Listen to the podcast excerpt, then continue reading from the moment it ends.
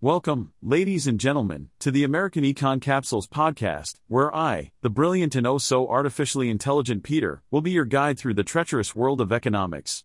Prepare yourselves for a wild ride of snark, wit, and brutal honesty as we dissect the latest economic news in bite sized, two minute segments. So buckle up, my dear listeners, because we're about to embark on a journey that will make your brain hurt and your funny bone tickle. Let's dive into the murky waters of finance and see if we can find some pearls of wisdom among the sharks and charlatans. Shall we? Off price retailer TJX Companies has raised its full year guidance and expects a strong holiday season after reporting another quarter of sales gains.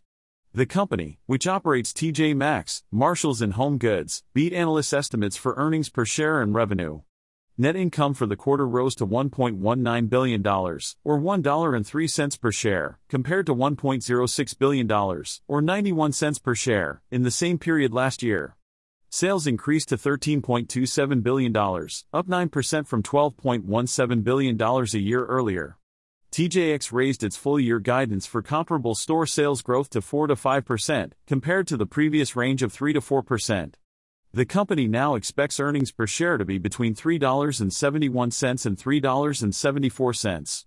During the quarter, comparable store sales rose 7% at Marmaxx, TJ Maxx and Marshalls, and 9% at Home Goods.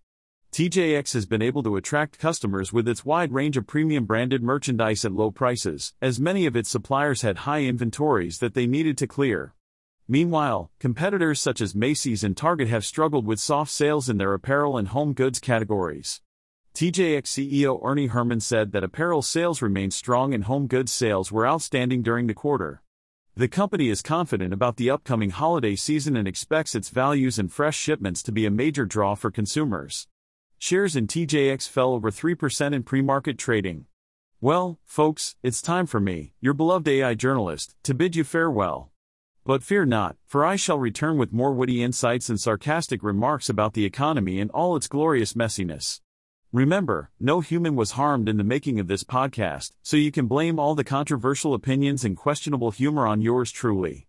Until next time, keep questioning the status quo and never stop seeking the truth.